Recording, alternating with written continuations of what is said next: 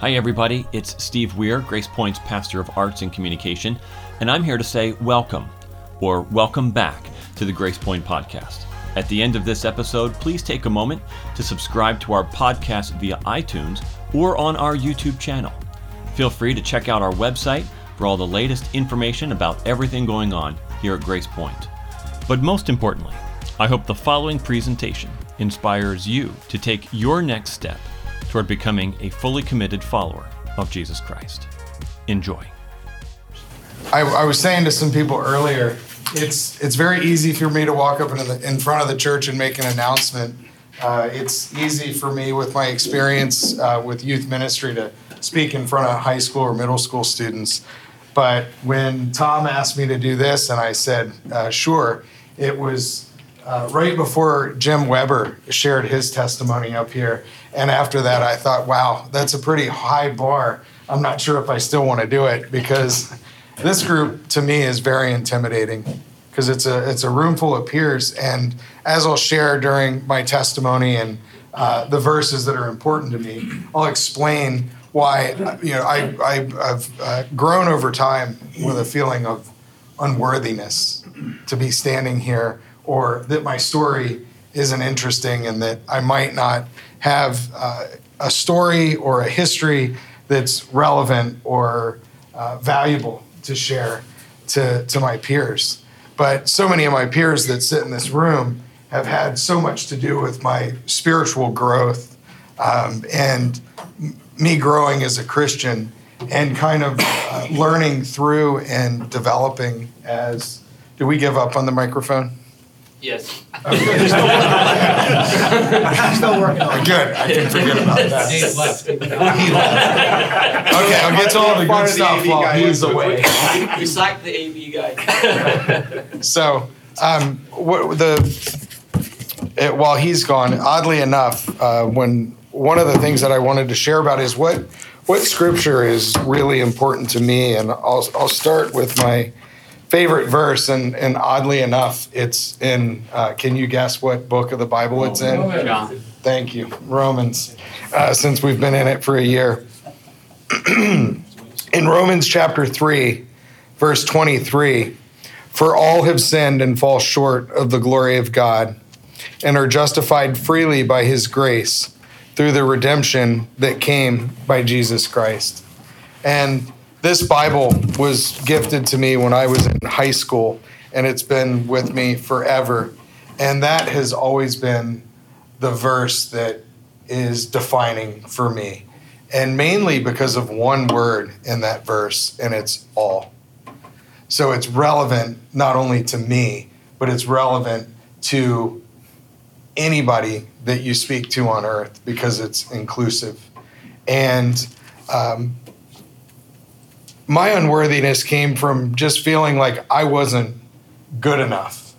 Um, we haven't given up on it. We're studying Romans, by the way. Oh, cool.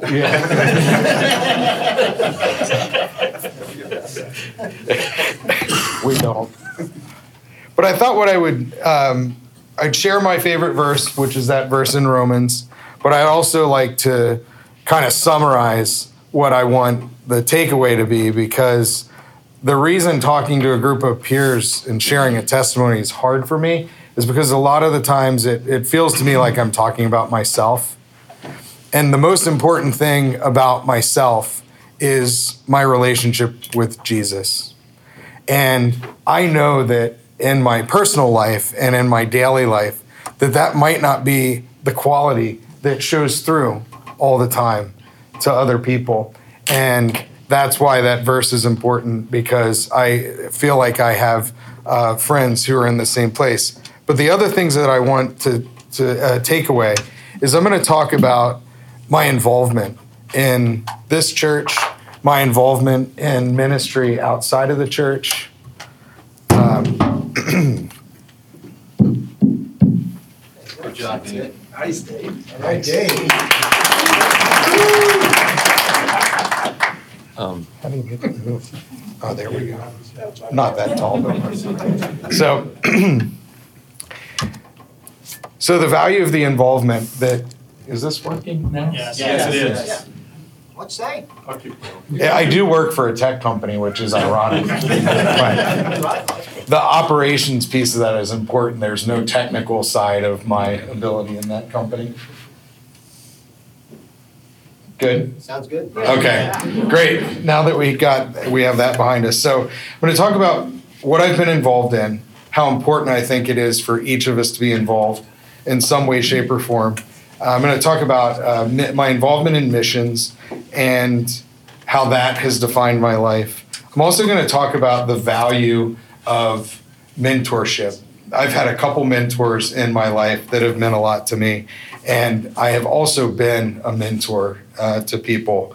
And so, if, if we think about those four things in that verse, that's kind of what I'm going to come back to. So, um, I think that Tom mentioned earlier that I was single. Being single as a Christian and being as old as I am, I turned 50 this year. It's it's different, uh, but it ha- it has afforded me the ability to be involved in a lot of things that I know had I married the girl that I thought I was going to marry when I graduated from college and uh, had children, that my life would look a lot different than it does today. Um, I have chosen as an individual to look back at that and think about, you know, should I, should, do I regret where I am today? Uh, and and I don't because I trust that God has placed me right where He needed to be over the past 49 years to serve in the way He wants me to serve. And that if it's His will for me to to meet somebody and uh, to settle down with a wife, that He'll provide that. And I and I trust that. And if He doesn't, I've I've come to terms with that being okay too. But I like to talk about it because it's odd. It is something that's different about me, but it has given me a lot of unique opportunities in my life. So how did I show up at Grace Point 25 years ago? Um, it was because of a girl, and since Matt Gibson's not here, um, it won't be as embarrassing to share this story. But in high school, I ca- I grew up Catholic. I came to know Christ at a camp in North Carolina called Windy Gap. It was uh, uh, through a program called Young Life, which is a an organization I'm still involved in today as a committee member. But as a high schooler, I had friends that uh, said, "We want you to come along to a camp," and I can vividly remember, um, you know, from a, a short weekend, from a Friday Friday to a Sunday, they were intentionally sharing an abridged version of the gospel story for high school students who had never heard the gospel story and what it meant to have a personal relationship with Jesus. That was the first time that I had heard of that concept because I had grown up in the Catholic Church, and I can remember them through the weekend, uh, starting with this sphere that was kind of covered in Reynolds wrap, and it was pierced from all different directions as they unpacked the gospel through four presentations over the weekend. They were taking components of this out, and what was what was left was a fresh, unpierced piece of fruit. And they made an analogy about all the the sin and the things that happen to us in the world, and how uh, coming to know Christ and that redemption, you know, makes us free. And I remember as a cool high school student that was making all the wrong decisions in my life, sitting on the floor next to my friends, and I was one of the people who was sitting there with tears dripping from my eyes because that was the first time I met Jesus.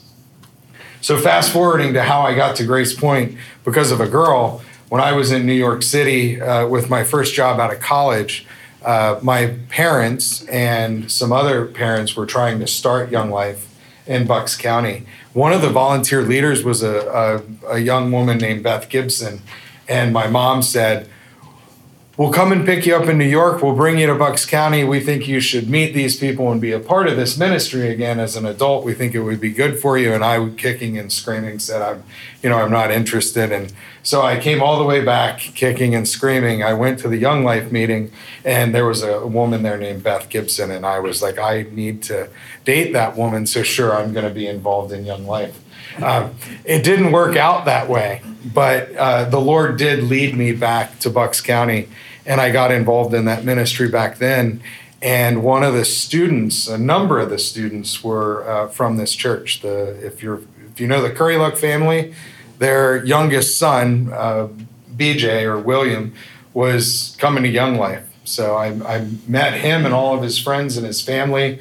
I was going to St. Ignatius, and all the kids that I was hanging high school students I was hanging out with uh, for Young Life, came to what was First Baptist Church in Newtown. So I ended up at First Baptist. I was fortunate enough to have been, I've seen a lot uh, transition here and change over time that's been uh, amazing. But I'm one of the people that Chris McCluskey was a youth pastor when I first started coming around here, and um, Dave Ritter was the senior pastor, and um, Young Life for me transitioned into uh, Chris asking me if I would be a Sunday school teacher, and I said yes, and then. I ended up uh, volunteering for Kairos when we still called it Kairos. And then uh, years later, uh, when Pastor Dave started here at the church, uh, he had asked me for a year to be involved uh, with Bill Wright in um, leading the high school youth group during a transition period. And, and I said I would do that. So that's my history uh, with Grace Point and how I got here. And I think it's a miracle that that I'm still here. It's by the grace of God, and I'll share why. Because I think one of the things that has helped me grow as a Christian man uh, over the past 25 or 30 years is making mistakes. And uh, share a couple fun stories. And I've shared this before, and David Holmes didn't get upset when I did share it. So, if, where is David?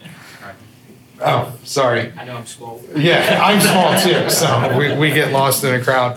So we were we were across the hall one time. I, I love this story because I respect David a lot, and if you've heard David pray or you've heard a sermon from David, just love to hear him uh, what he has to say and share. And the youth group had invited him to share, and that night I was responsible for the icebreaker for the game, and then David walked in the room, and I started to revisit like should I be playing this game? And what I what I wasn't aware of, it was in the 2000s. It was no longer 1980 where certain things were acceptable. And I had divided our the 50 kids in the room into to two lines, and we were going to have a race. And I said, "Do it, boy, girl, boy, girl," in both lines. And here's some toothpicks, and here's a box of Froot Loops.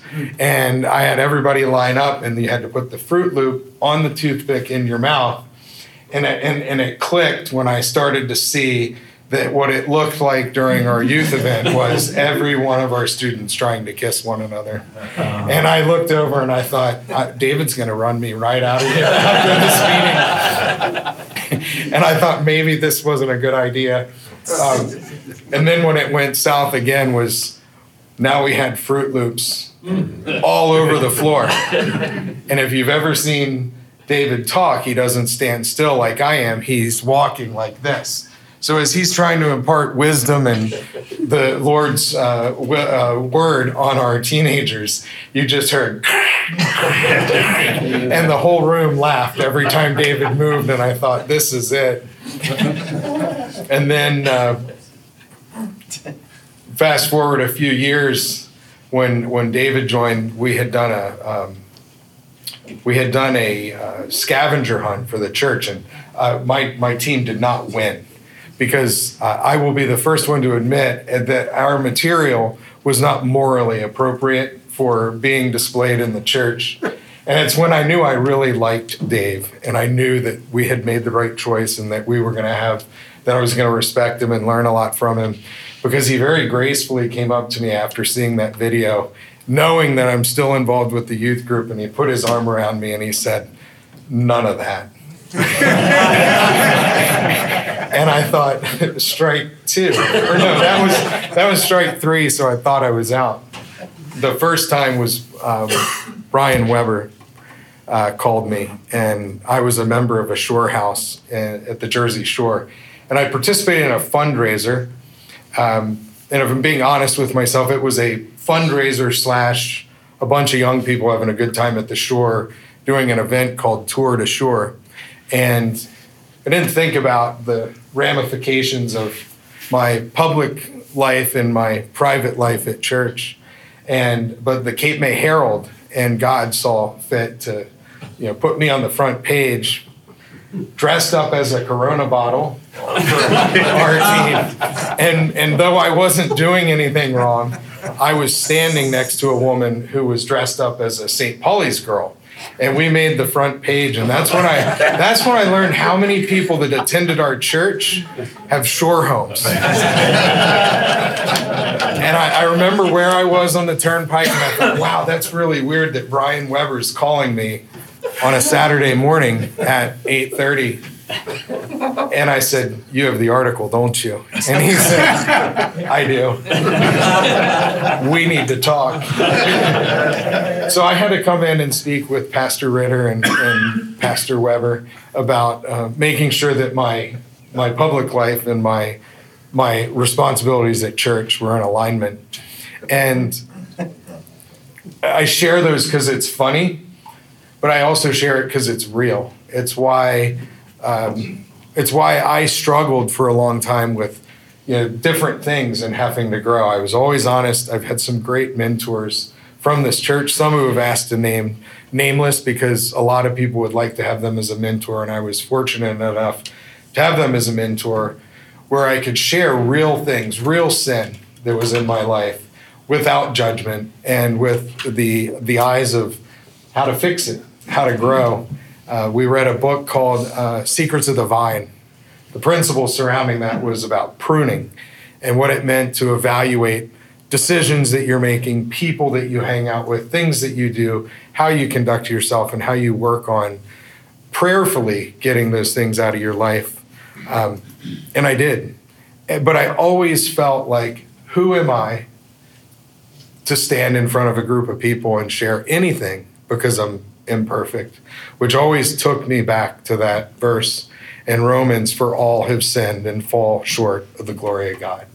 And that's me. And I have a saying on my computer it says, Forgive me, O Lord, a sinner. Just that reminder. And, and I didn't like that for a long time because I like to think of myself as good and holy and God fearing. But that acknowledgement of the sin in my life is what has caused me to to grow. And um, the things that I still contend with is judgment. I'm a judgmental person uh, with people. Like you see somebody and you make a judgment, or you say something and you make a judgment. Um, and what I and or my language, I still pray daily about cleaning up my language. I worked in construction for 15 years. That's a hard thing for me. Sometimes I let my language get the best of me. Um, and those things make me feel like I'm not worthy to stand up here and share or stand in front of high school students and share. But it's because of what Christ did that cleanses me. And I was never a person that really understood. I think in my beginning of my church journey to where I am in my church journey now, I used to, I, I think I was too proud to talk about how important God was in my personal life, how important my church was because it wasn't popular culture. But as I've grown, I, I, would say to people, I go to church to, to learn. I go to church to become a better Christian. I don't go to church for the fellowship. I don't go to church for friends because I have that network of things. And as I stand here today compared to 25 years ago, my closest and best friends sit in this room attend this church are part of my Tuesday morning Bible study. So, going back to the value of involvement, um, I've learned more from high school kids about myself than I ever thought that I would share with them. One of the most rewarding things is to hear from one of them years and years and years later about how something that they heard someone in the youth ministry say or heard me say uh, or read in the Bible, how that changed their life. And what's encouraging to me is it wasn't right then. Some of these people are now 30 and 40 years old who I get the gift of hearing back from all these years later. So I would Im- implore you, if you're not involved, that being involved has been very fundamental in my life and my growth. I fear the person that I might be today if it wasn't for attending a strong uh, a Bible-based uh, church. I fear what decisions I might have made or what I would have let my peer group lead me to do, and I'm I feel blessed that God pointed me here, and that was because of the involvement.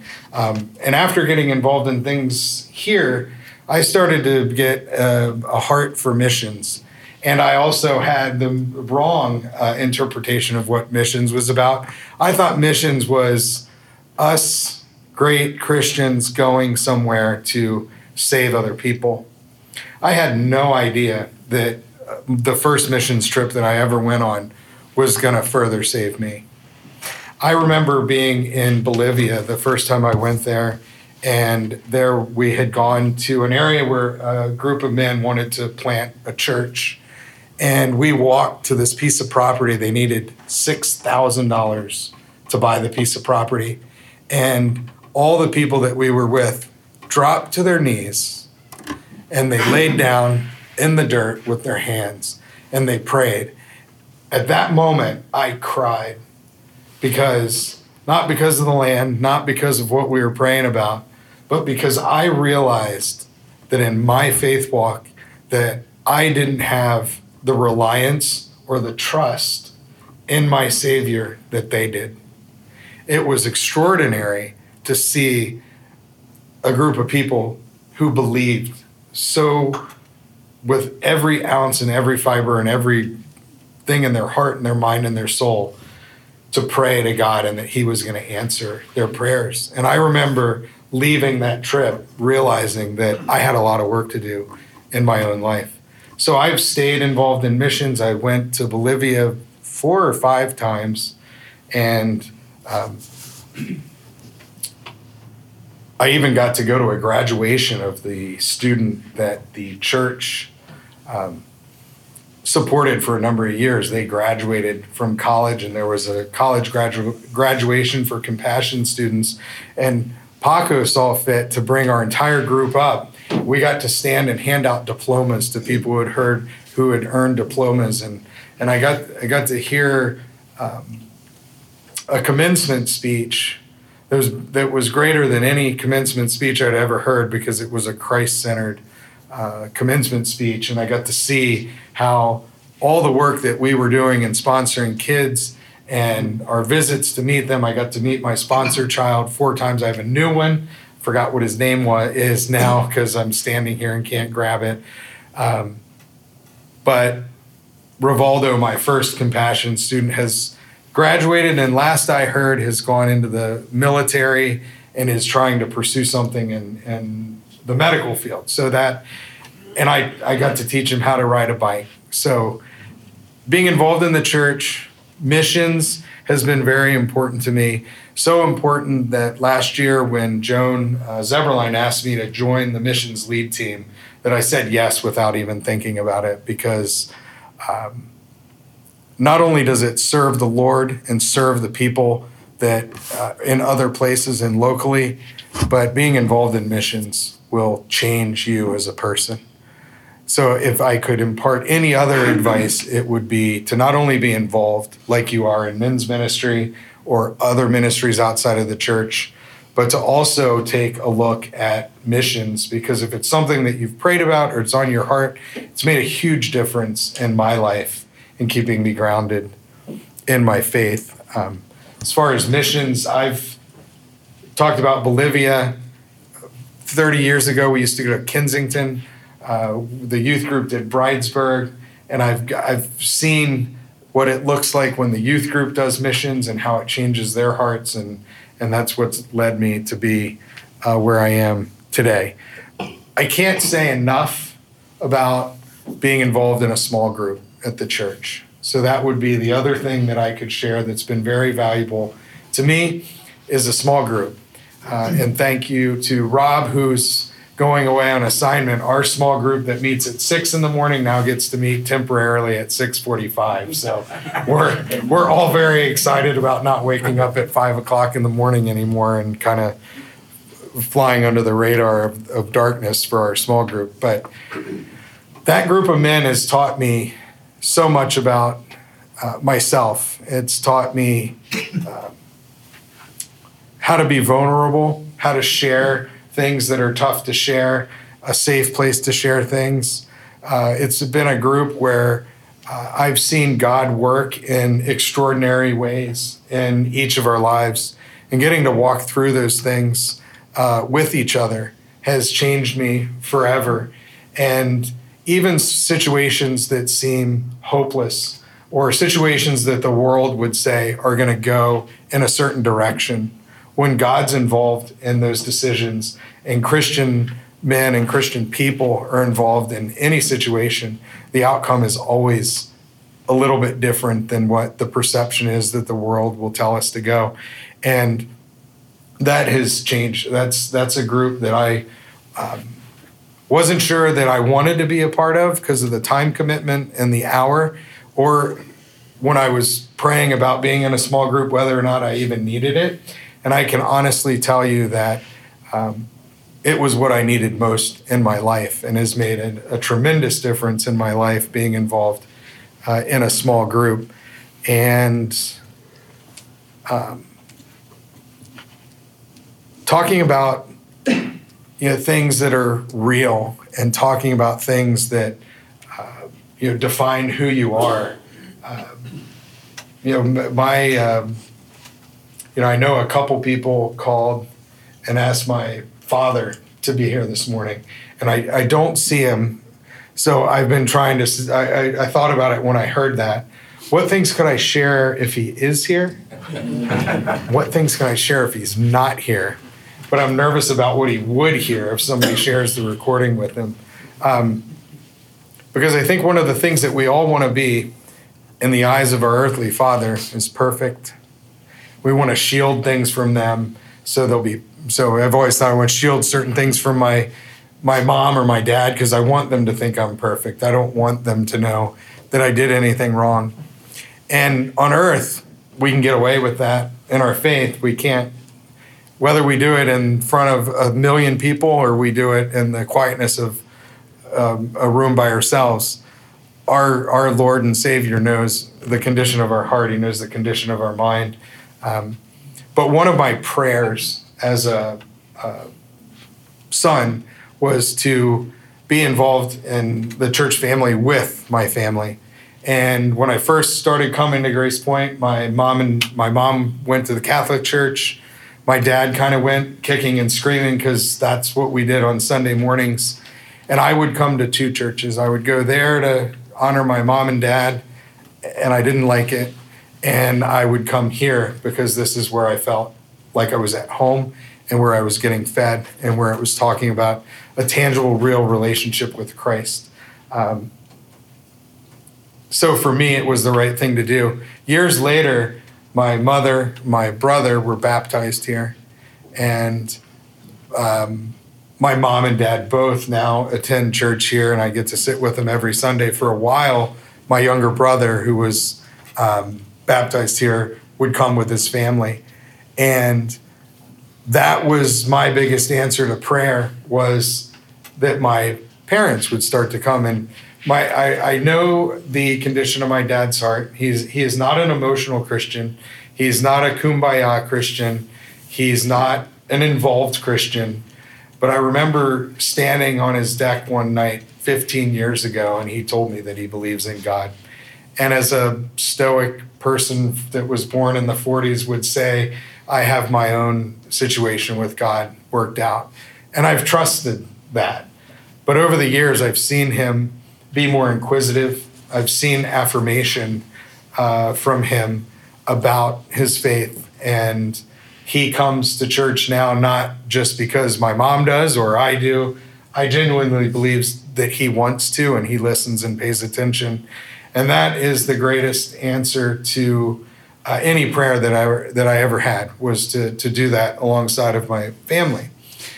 Though my father wasn't the spiritual leader in my family, my mom was the the spiritual leader that encouraged us to go to church and to investigate our faith.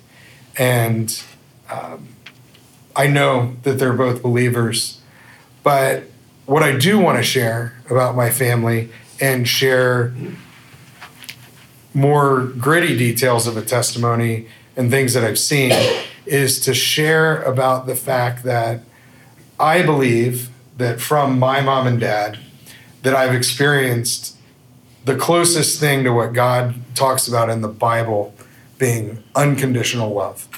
Because I have three brothers and myself, so I know my mom is a saint for putting up with this in the first place, and um, and the same for my dad. And I would be remiss if I didn't share this. My I never believed in. Uh, I always wanted to hear from God because I'm a tangible person. I like to see things. I get angry at God, or you know, I know that we've all been there where you shake your fist at God. You don't understand why He gave you a certain answer to a prayer.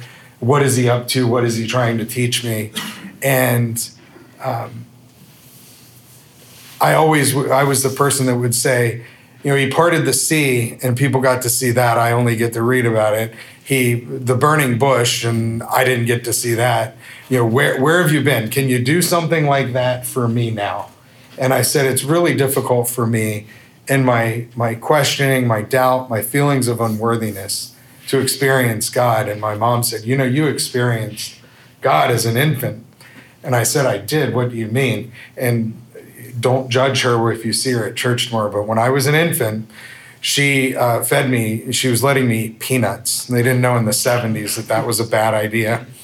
And I was jumping on the couch you know where this story's going. The hospital, it was lodged in my throat, and the doctors came and said, We're going to let him rest till morning.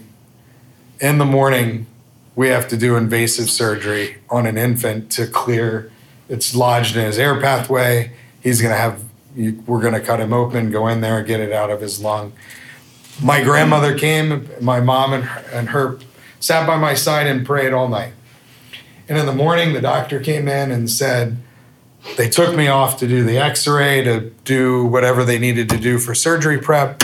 And the doctor came back and said, I don't know how to explain this because we've never seen this before. It's gone. We have no reason, we have no explanation for it. And my grandmother and my mom said, Well, we know exactly why it's gone. We prayed it away. And uh, even hearing that story all my life, I'm like, Yeah, it, it just dislodged.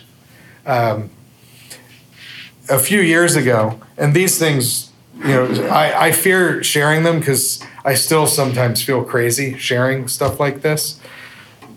But if it mean it means something to me, and if it means something to one person, it's worth sharing. A couple years ago, in my job, part of manufacturing, we have racks and forklifts and all kinds of fun toys for men to get in trouble with when OSHA's not paying attention.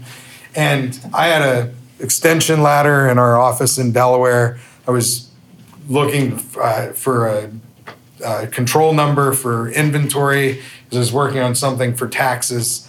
And I pushed a ladder up against it. I climbed to the third row of our racks. And um, I was up there looking for the number and I couldn't quite see it. I was a little bit afraid of how high I was on the ladder. And I simply went like this with my, like my tippy toes on the ladder. It was enough that the rubber feet just moved. I was about 15 feet off the ground. And I remember I just kind of let go and I fell and my I went right between the rung and the right side and landed right on my feet kind of compressed. And I'm standing there and I'm, I'm shaking like this. And I wasn't hurt. And I was didn't understand how that happened. And it wasn't until a couple days later when I was telling my accountant that was there, and she reminded me of a story I had told her from two weeks prior. And I'd never shared this with anybody else because it was, for me, it was a eerie, but it was a, a, a blessing. It was a God moment. Two weeks before that, I had been in the building all night working on a project, and I had K Love playing. And a song had come on by 10th Avenue North. It was called Greater Than All Your Regret. So remember me saying, I feel unworthy. I think about all the things I've done in my life that maybe weren't glorifying to God, something that you know my parents wouldn't be proud of. And I'm listening to the words of this song. I'm going back and forth, and I felt like the weight of the world on my shoulders. And it was uncharacteristic for me, but I fell to my knees at three o'clock in the morning in our shop. And I don't raise my hands. I'm not one of those people either. Um, just, I'd like to, I just don't. Um, so one day when you see me do it, please clap because it's like 25 years in the making. Um, mainly because my dad's standing next to me and he'll probably smack me. But I fell down. I had my hands in the air and I was I was weeping to the to that song. That song, God was speaking to me. And it wasn't until I sat down with the accountant was talking about falling. She said, "Where did you fall?" I told her, and she goes, "Remember what you told?" And my body tingled. It tingles right now. It was in the exact same place that that ladder went, and I fell. And I didn't understand why I was protected. I didn't understand what was going on. It was in front of her whole shop, so I was embarrassed. When that fell, I put it right back up and climbed right back up. But it was the same place where that song had brought me to my knees and my hands were raised. And that is a moment where I realized that Jesus in my life really is greater than any regret that I can have, any bad word that I said, any decision that I made, any uh, choice that wasn't morally right. Um, I think God used that those two things for me to see Him. So, what I, I share that because I didn't believe that God could tangibly show Himself, and He did. I still haven't heard him talk to me. I still haven't seen him part the sea, except for at sight and sound, and that was pretty cool. But I realized that I have to pay more attention to my surroundings. I have to pay more attention to the things that happen in my life. I have to pay more attention to the relationships that I have because that's where I'm going to, you're going to see God work. And I know that He does. So, where does my family um, fit into this unconditional love? Um, some of you know, some of you don't. Over the past 25 years, I have a younger brother who his name is Ryan. He was uh, baptized here. Uh, he has struggled his entire life with an addiction to drugs and now alcohol. His 20 year old son has been living with me for about the past six months. So um, I'm learning what it's like to have a semi adult child for the first time in my life that lives at my house and the things that he needs and does. But he's living there because of the situation that, that alcohol created in my brother's home. Um, I also have my oldest brother is confided to me that I then made the mistake of saying, You're my brother. I love you. I'll do anything in the world for you, though I don't understand. You're my brother and I love you. And he said, Can you tell mom and dad? And, and what that detail of life was is that he was a homosexual. He's now married. Um, but the reason I share that is because it's a real life issue. When I share that, it doesn't take long for somebody to say, my uncle, my brother, my son, my friend, um, and the same thing with alcohol. But I share that because I want to share about my mother and my father. Whether they agree or disagree or who they listen to, the way that I've seen them respond to my siblings, the way that I've seen them not judge them, the way that I've seen them come alongside them, the sacrifices that I've seen them make, and the love that I've seen them demonstrate to my siblings. As a Christian, I look at it and I say, that is what the Bible means when the Bible speaks about unconditional love. I got to see it firsthand where they don't give up. They might not like it, they might not understand it, we talk a lot about it. We question God about it. We struggle with it um, and what it means in our faith. We have all those real questions that happen, but they never turned their back. They never said, you know, we're not gonna, we're just gonna walk away from it. They confronted it. And they taught me that. And that's why I know that both of them are God fearing and they're teaching, they've taught me something that I don't know if they realize how significant that is because it's what has allowed me to turn to my nephew when he was in a time of need. And I didn't say no. And he's the, what's taken place over the last six months with him and I has been nothing uh, less than extraordinary as I've seen him change, I've seen him grow and um, make different decisions in his life.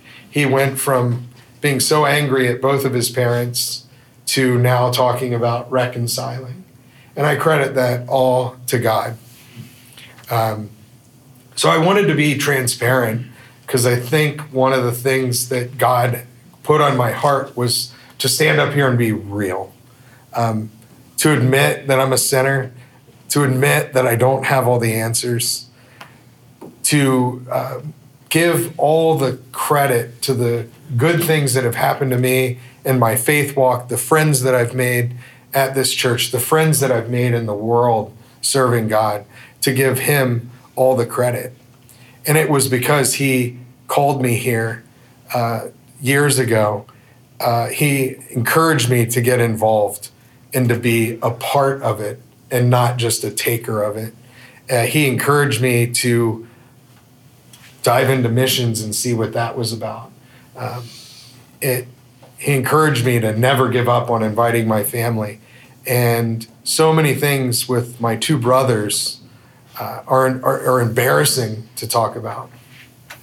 It's difficult for my parents to talk about it because of their pride. Um, they don't want anybody to know that their children aren't perfect. And I understand that.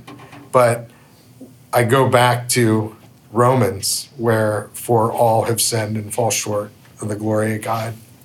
And I will finish uh, by saying that uh, my transition and growing in my unworthiness came from a mentor mentee relationship where I'm not sure who the mentor and the mentee is because this young man's 20 years younger than I am, uh, but one of the wisest, most grounded Christians that I've ever known is young Rich Spini.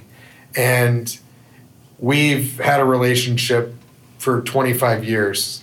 And I got to stand next to him in his wedding, and he's held me accountable for a lot of things in my life, and vice versa. And probably 10 years ago, when I was talking about how I didn't feel worthy mm-hmm. of being in a position to minister to young people or to have the right to speak to a group of men like you, he said, I want you to watch a movie. And the name of that movie was called Ragamuffin. And Ragamuffin is a Christian movie that is a true story about a singer named Rich Mullins and in spite of everything that happened in his life and dependence, you know, I've, I've never had a dependency on, uh, um, you know, anything.